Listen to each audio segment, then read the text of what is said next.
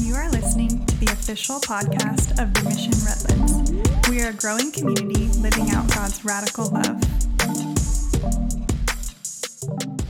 Man, there's a heavy presence.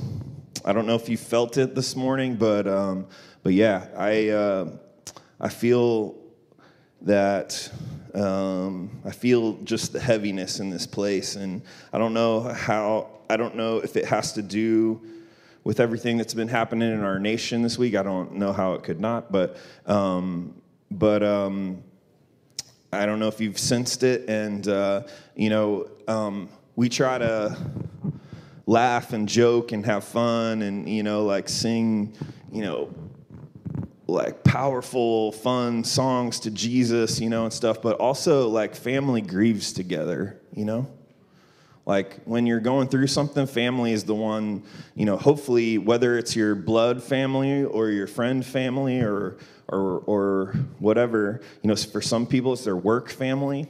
You know, when you're when your heart is heavy, you turn to family, you know. And uh, so I, I kind of just feel like that's what's going on this morning, is that, um, you know, we are, you know, there's a there's a heaviness this morning, and, and you know, rightfully, rightfully so. We're, we've all uh, gone through a lot the last few years, and, um, man, uh just do me a favor. If you've if if you've struggled at all this week with what happened in Texas, and just in your prayers and in your heart, and just kind of been uneasy about it, would you just lift your hand? Yeah, yeah. Lots of people, lots of people. Um, we did an impromptu prayer night on Wednesday, prayer and worship night, just because of that. Um, lots of people struggling, um, and. You know, I think, just like I said, you know, like one of the most helpful things we can do is offer you opportunities to pray together and to worship together and to, you know, be joyous together and grieve together. And uh, so that's what we've been striving to do. And I have to admit that my heart has been real heavy this week. Um, and I needed to pray and worship on Wednesday just as bad as anybody else. You know, I needed to cry out to the Lord and say, Lord, I don't understand. I just don't understand, but I trust you. I love you and I trust you. And um, and last week um, we talked about a few things, but we talked about stepping out and taking a risk in um in prayer and, and in using your spiritual gifts. And uh, I definitely have have seen uh, some people stepping out in their in their gifts and, and, and taking a risk. And uh, and man, it's beautiful. It's a beautiful thing. And, and I believe that the Lord just smiles upon it. Um, but sometimes, uh, sometimes when we stretch out and begin to really use our, our gifts, it can feel overwhelming, and it can be uh, it can begin to feel like a lot, and it can feel start to feel tense, you know, and um, and uh, Teresa had no idea what I was speaking on this morning, but we're going to talk about Elijah, right? So that's how you know the Spirit is doing something, is if we didn't talk and we both went to Elijah, like, come on. That, like, if we both went to Jesus, that could be a coincidence. But but Elijah, you know. Uh, but so there's no coincidence this morning, is that somebody somebody needs to hear this. And this is a word that the Lord gave me at the prayer and worship night, and I just felt like I wanted to share it with you guys this morning. So when you begin to step out and use your spiritual gifts, whether it's you be, you begin to intentionally pray for someone uh, daily, or you begin to uh, stretch out and, um, you know, you feel like the Lord gives you maybe a word to share with someone, like, and you don't Uh, you don't hesitate. You you step out and you do it. Like when you begin to step out into the things that God has called you to do, it can begin to feel overwhelming after a while, and it can begin to feel heavy. But it's so, so good. Um, Elijah was a prophet in the in the in the Old Testament, and um, we don't know a ton about Elijah because it just kind of picks up um, in a, in um, First Kings seventeen. But Elijah's name means "My God is Yahweh." That's what Elijah means. My God is Yahweh. There, his name is a declaration. I just love that. My name means healer, and I always thought that was kind of cool until I saw Elijah's name, and then I was like, dang, he's got a way better name than me. But, um, like, is it is forty-three too old to change your name? Like, probably, right? Okay. All right. Um, anyway, so Elijah's name means my God is Yahweh. And so uh, at this point, like T said, um, Israel is worshiping other gods. They they have uh, they have pulled back from the God of Israel, and uh, they're worshiping other gods. And there's a king there named Ahab, and so God sends Elijah to Ahab, says, um, you know, there's not going to be any more rain in Israel until my word, until I say so, until until God says so. And so there begins to be a drought, and and because of that, Elijah has to go into hiding. And uh, he's known as the troublemaker of Israel. Who, who's a holy troublemaker in the house? Yeah, that's right. That's right. Yeah. Paul, you didn't raise your hand. I know you're a troublemaker. Um, but um, so Elijah's known as the as uh, the troublemaker of Israel, and and uh, and so he has to go into hiding because of because he prophesied this drought, and he was you know he was worried for his own safety, and so um, you know Israel had begun worshiping other gods, like I said, one of them being Baal, and uh, the other Asherah, and uh, th- this drought was all consuming in Israel, and uh, you know. Uh, lots of stuff happens. We we should do a whole series on Elijah's story at one time. Like, I, I want to do that, but I really feel strongly about this one point in Elijah's story um, today. And so uh, Elijah, uh, God does a lot of really cool things through Elijah while he's in hiding. He actually um, brings a a woman's son back uh, back to life. And God uses Elijah in hiding. But one day, Elijah, uh, God comes to Elijah and says, go to Ahab. Ahab's been looking for him everywhere. And not the white whale Ahab either, like like the, the king of Israel at this time. And, I mean, I don't think they're the same, right? No, right, okay. So, um, so yeah. So God tells Elijah, go, go find Ahab. Even though he's been looking for you everywhere and can't find you, go to him and, and tell him rain is coming. And so Elijah does. And so all of this is centered around rain coming back and and, and reviving Israel. But it's really bigger than that. It's about a heart of Israel that has shifted from God, the one God, Yahweh, to other gods. And so this great showdown begins. Who knows the story of Elijah? You know what's coming, right? So Elijah comes to Ahab and says, hey, rain is coming, and I want to show you, uh, and I want to show all the people, right, that um, the God, Yahweh, is the one true God. And so so he invites the prophets of Baal, and he impri- invites the prophets of Asherah, and he invites all of Israel to come meet him on this mountain, right? And uh, so he's like, okay, you prophets of, of Baal, um, uh, we'll get two bulls, right? And, and this is back in the time of sacrifices. So we'll get two bulls, and you prepare yours, and I'll, and I'll prepare mine, and uh, we'll get some wood and everything, but just don't light the fire. Just don't light the fire, okay? Um, let's let's see which God will, will light the fire.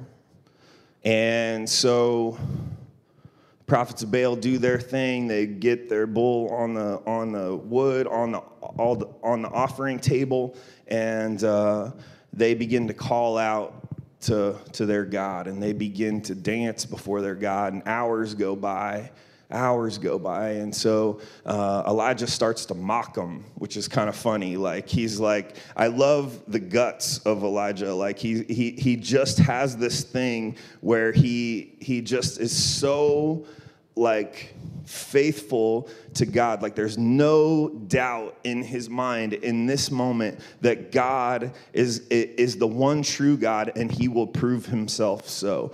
And so he's like, oh, well, maybe maybe your God is sleeping. Maybe you better go wake him up. Maybe he slept through his alarm, or or maybe he's in the bathroom. Like, it actually says that. Like, maybe he's relieving himself. Like, Elijah's just, like, mocking these dudes. And so they escalate their calling on their gods. And, and so the prophets of Baal begin to just dance harder and chant harder. And, and they actually, according to their customs, begin to cut themselves to where the blood rushes out, right?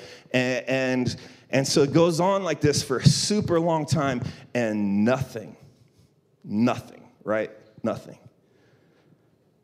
And this is where we pick up the story of Elijah. So, see, I feel like this is this is really important, because Elijah's faith at this moment is unshakable. His faith is in God, that God is going to provide and prove himself. The one true God is unshakable. So we're going to pick up at uh, First Kings eighteen, verse thirty. I'm reading from the N L T if you want to read from there. Um, I think we're going to have it on the screen here. Yeah, thanks, Faith. Um, so First Kings eighteen, thirty through forty. That's what we're going to read right now.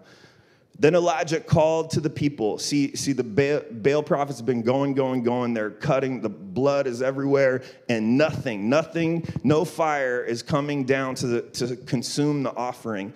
And so in verse verse thirty, Elijah calls to the people, "Come over here." They all crowded around him as he repaired the altar of the Lord that he that had been torn down. He took twelve stones, one to represent each of the tribes of Israel, and he used the stones to rebuild the altar in the name of the Lord. Then he dug a trench around the altar large enough to hold about three gallons. And he piled wood on the altar and cut the bull into pieces and laid the pieces on the wood. And then he said to them, "Fill four large jars of water and pour the water over this over the offering and the wood." So pour the water, something we're trying to set on fire. We're tr- something we're trying to set on fire. Don't miss this. Like, what happens if you try to light a fire and you get the wood wet? It, it yeah, it's not going to light, right? At least right away or anything like that. So pour four large jars of water and pour it over the offering and the wood. After they had done this, he said, "Do the same thing again." Elijah's faith is unshakable. Do the same thing again.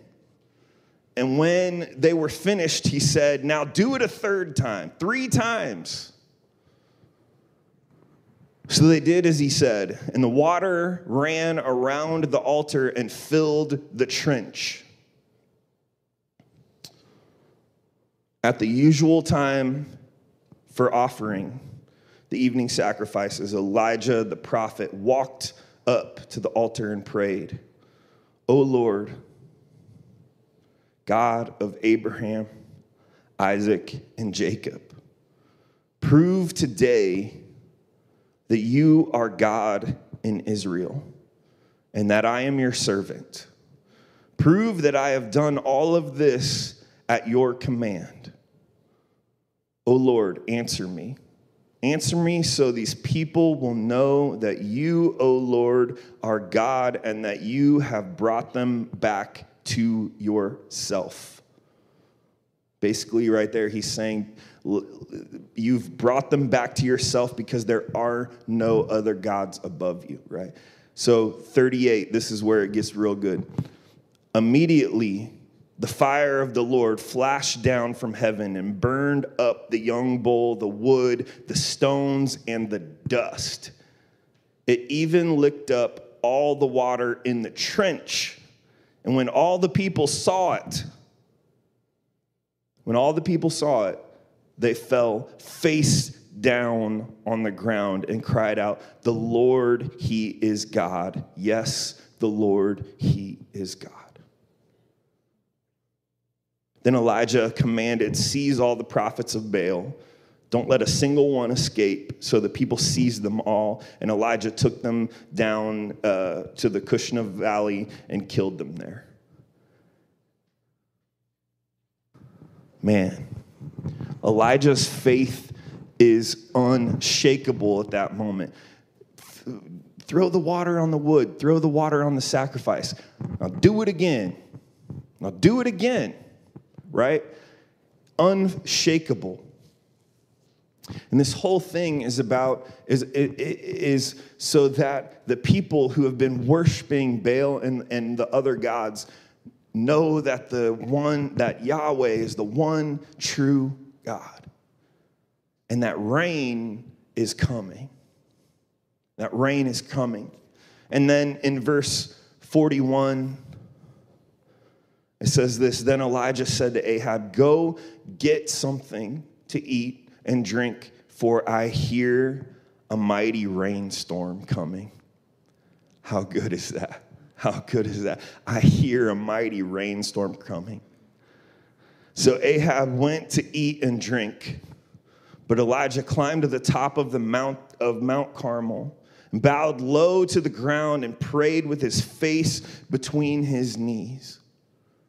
And then he said to his servant, "Go and look out towards the sea." The servant went and looked, then returned to Elijah and said, "I didn't see anything." Seven times Elijah told him to go look. This right here is an example of faithfulness in prayer. After the first time, Elijah didn't go like, "Okay, well, God's not doing it today. Um, you know, we'll try another day." Or, or like after the third time, Elijah didn't didn't stop. He knew his face, his his faith was unshakable because he knew that the Lord had a rain in store. God had told him, and so seven times he sends the servant out to go look. Finally, the seventh time, the servant told him, "I saw a little cloud about the size of a man's hand." I have like gorilla hands, so this isn't a normal size hand, but just think about it, like if it was maybe like that. But, um, but, but the size of a man's hand rising from the sea. So a little cloud, like this big, right? The size of a man's hand. Then that's all Elijah needed. That's all he needed. Then Elijah shouted, "Hurry to Ahab and tell him, climb into your chariots and go back home. If you don't hurry, the rain will stop you." And soon the sky was black with clouds. A heavy wind brought a terrific rainstorm, and Ahab left quickly for Jezreel. Then the Lord gave special strength to Elijah. That's that's. That's important. The Lord gave special strength to Elijah. He tucked his cloak into his belt and ran ahead of Ahab's chariot all the way to the entrance of Jezreel. So here's Elijah, right? He's been in hiding for a while. He's doing uh, some, some things for God, but all of a sudden he is coming out of hiding, and the Lord is asking him to step out in boldness. And Elijah meets the Lord with unshakable faith in Yahweh. And I like there have been times in my life where I have felt like my faith in Yahweh was unshakable, and that there are things, um, you know, trying to sway my faith in Yahweh. and, and trying, trying to deter me from stepping out into my gifts and taking a risk, right? And, and, and, and I'm not having any of it. There are se- there, there's been seasons like that for me. But verse three, something very strange happens. Jezebel, verse three in chapter nineteen, Jezebel gets word of what Elijah did, that he killed all the prophets of her God. And uh, she swears to kill him. Now, Elijah, let's just run it down. Elijah watched God set fire, so much fire, to an offering and to wood that was covered in water, and it consumed it all. And everybody recognized the holy moment around them and fell face down, right, before the Lord. Right? They recognized the holy moment. Then he goes and prays with his head between his knees that there would be rain. And he prays and he prays and he sees it. The skies turn black, right? There have been seasons like that for me. But also, Elijah gets a threat on his life from Jezebel.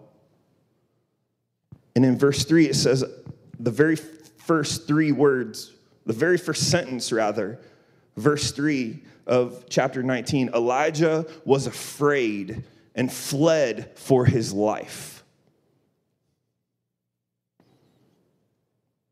Elijah was afraid and fled for his life. Elijah stepped out into what the Lord was calling him to, to do. The Lord uh, provided these miraculous things. He met the people. He brought them back into himself. The rain came, the drought is over, and a threat comes on Elijah's life, and he's afraid and runs.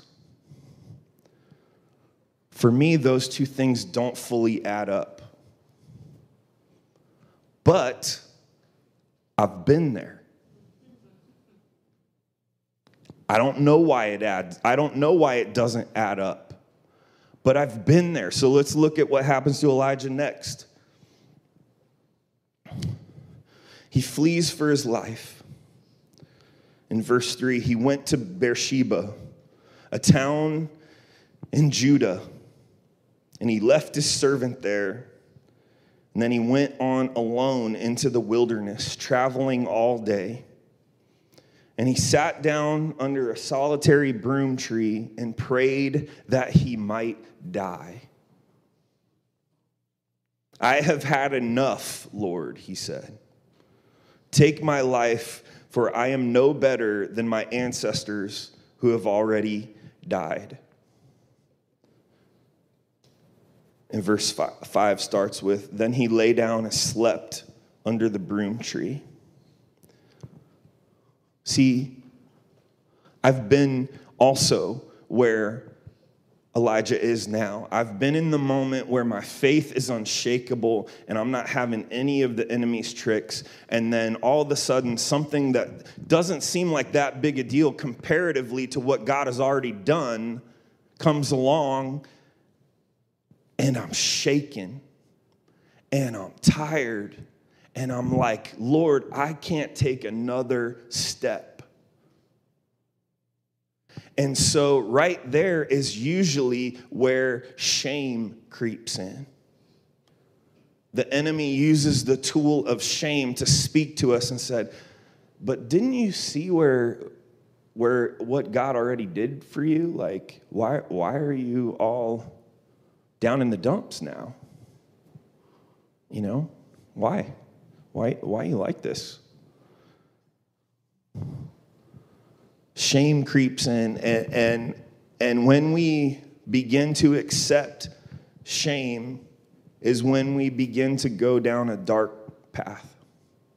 And so Elijah's here, and he wants to die. The dude is, is suicidal. which doesn't make sense after what he's just seen God do, but he's overextended. He's, he's, he's used his gifts, and he's done what God has said, and it's cost him.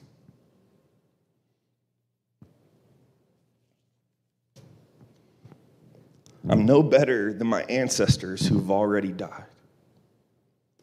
Then he lay down and slept under the broom tree.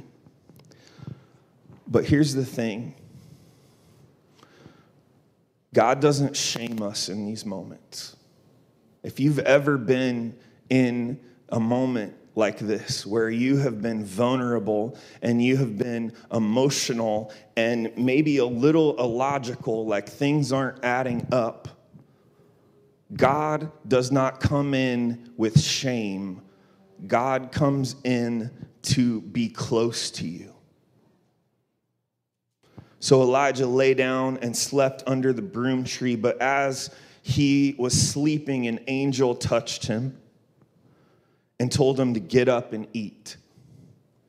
He looked around, and there beside his head was some bread baked on a hot stone and a jar of water.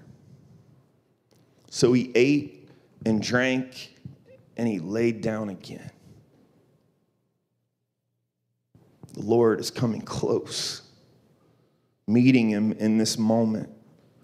Then the angel of the Lord came again and touched him and said, "Get up and eat some more, for the journey ahead will be too much for you."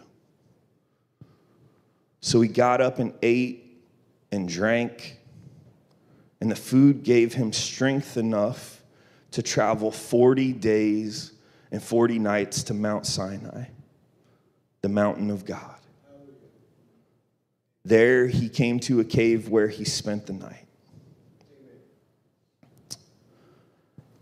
And anybody who knows the story of Elijah knows what happens next. The Lord comes close to Elijah. And he and and he comes close not only uh, in a you know spectacle or miracle, but he comes close in a whisper. He didn't he wasn't in the wind when he came. He wasn't in the fire when he came. He was in the whisper. And so here's what I want to say to you today is that if you're feeling weary, if you're in a place where you're asking God, how long, O Lord? How long, O Lord? It's okay. Because God will be faithful to you, and he will come close to you, and he will comfort you when you are weak, and he will strengthen you when you need strength to carry on. There's a saying that I really like about being current with someone. Like, let's say Freddie and I have had uh, an argument or whatever, or and I walked away offended. You know, sometimes we just leave these things unaddressed, but being current with someone means, like, I go to Freddie and say, "Hey, man, I value you as a friend. I love you as a brother. Like, what you said really offended me, and I just wanted to let you know." And I get current with my actual real feelings with Freddie. And so sometimes I think we need to be encouraged to get current with God. We don't need to put on a face where our, in the moment where our faith is unshakable. Um, we don't need to put on a face like we're there when we're not actually there. Being vulnerable with God, being current with God is what he wants, because he will meet you. He will meet you in the simple things. You guys know, like, you can get anything on Amazon, right? What's the, somebody shout out the weirdest thing you ever bought on Amazon. Bad idea? Okay, maybe not. Maybe not.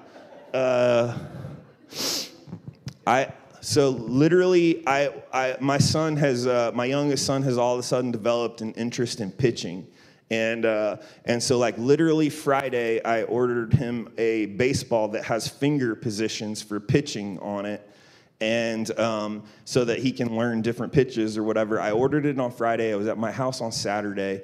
You know, like you can get anything on Amazon. But here's the deal, is a lot of the stuff you can get is junk. Like, who knows that? Like, my, like you, you can buy something for five bucks, but it's going to be, like, in pieces or not worth it or, you know, in, in like, you know, two weeks or, or whatever. And so here's the thing I love about this passage is that God meets him, meets Elijah in the simple things, in the proven things. God meets Elijah with water and bread. Those things are sustainable. Those things are uh, like, like what, like how did God feed the Israelites in the desert, right? Like bread from the sky, right? Bread is like a proven, long-lasting source of nourishment, right? Except for I can't eat it because I'm gluten-free, but you know what I mean, right? Most people can. Water. There, there's somebody in here that your wife has been telling you to drink more water for forever, right? I'm not going to call out any names. It's not Jonah, because if you've ever seen Jonah's water bottle, it's it's it's massive. It's awesome. I love it. Jonah drinks a lot of water, but water is the best thing you can drink to rehydrate. And God meets Elijah, I almost said Jonah, Elijah in the simple, proven things. And through these things,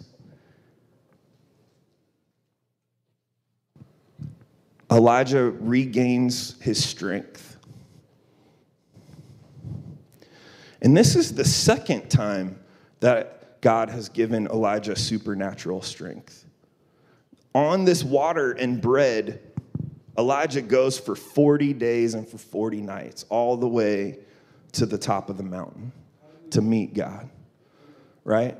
So, so when God meets you in the simple things, when God supplies your needs, when God provides for you, it's better than anything else that could that you could provide for yourself.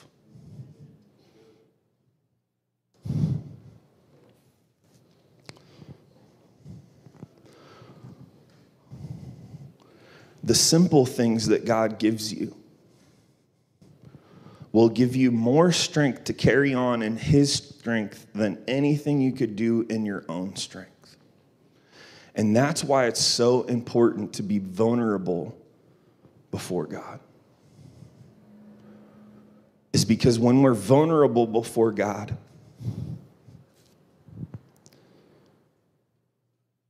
we can we We confess that we need him. We need his strength. We need his words. I was up in my office frantically praying, God, Lord, I need you to speak this morning. Like, I don't want to speak this morning. You need to speak this morning. I need your words. I need your strength. Like, the simple things, God meets us in the simple things, and he doesn't bring shame when we're discouraged and down. He meets us, he comforts us, and he comes close and encourages us. And he provides in ways that we could never provide for ourselves, even in the simple things. Bread and water aren't flashy. It's not flashy, but it's the way that the Lord chose to meet and provide for Elijah, and it's beautiful. And so I want to encourage you as the worship team comes now to open yourself up to the simple encouragements of God. Open yourself up to be vulnerable before God. Say, cry, just cry out, Lord, I don't know how much longer I can go. I don't know how much longer. I don't know if I can actually even take another step. Get current with God and watch him come close to you and watch him provide for you.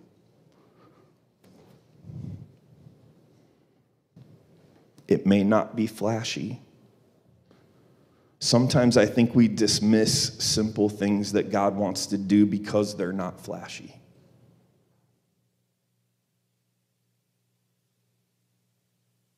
Today, I want to invite you to embrace the simple things. Today, I want to invite you to embrace a vulnerable conversation with God.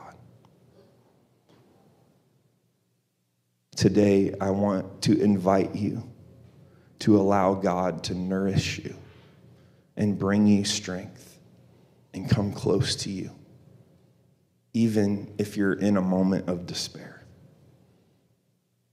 Let's pray. Father, we love you. We thank you for your presence, Lord. We thank you that you don't, uh, you may... Uh, convict our hearts, Lord, but you don't, uh, you, you are not a God of shame. You don't bring shame, Lord. So, Lord, I pray for anyone in this room who's struggling right now, who's downcast, who feels uh, like they've been stepping out in their gifts, Lord, for you, for your kingdom. And in a simple turn, they found themselves just empty and just in need. Lord, I pray you come close to those folks right now. I pray that you provide for them, Lord. I pray that you restore them. Lord, when things don't make sense, like like they don't make sense right now, Lord. Let us just, let's just choose you, Lord. Let us cho- choose you. Let us come to you in, in, in our vulnerability, because you're a father. You're a father that doesn't buy the the cheap junk on Amazon. Like, you love to give good gifts. And you meet us in the simple things. You nourish us, and you give us strength beyond our own. So, Lord, I pray that for those people right now. I pray that for myself right now. Lord, we love you. We want you to be the center of this room. All praise, King Jesus.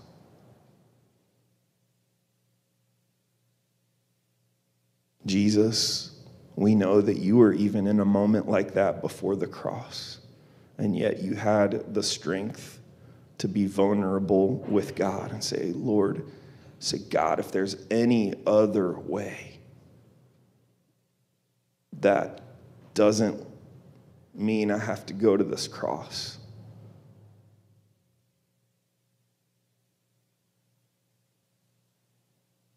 but even still, your will be done. Lord, thank you for our friend and Savior, Jesus, who felt every emotion that we do.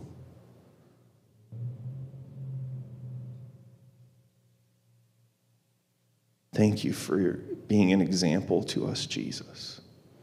We love you. We look up to you. We honor you. We praise you in this place be the center of this room now. In Jesus' name, amen.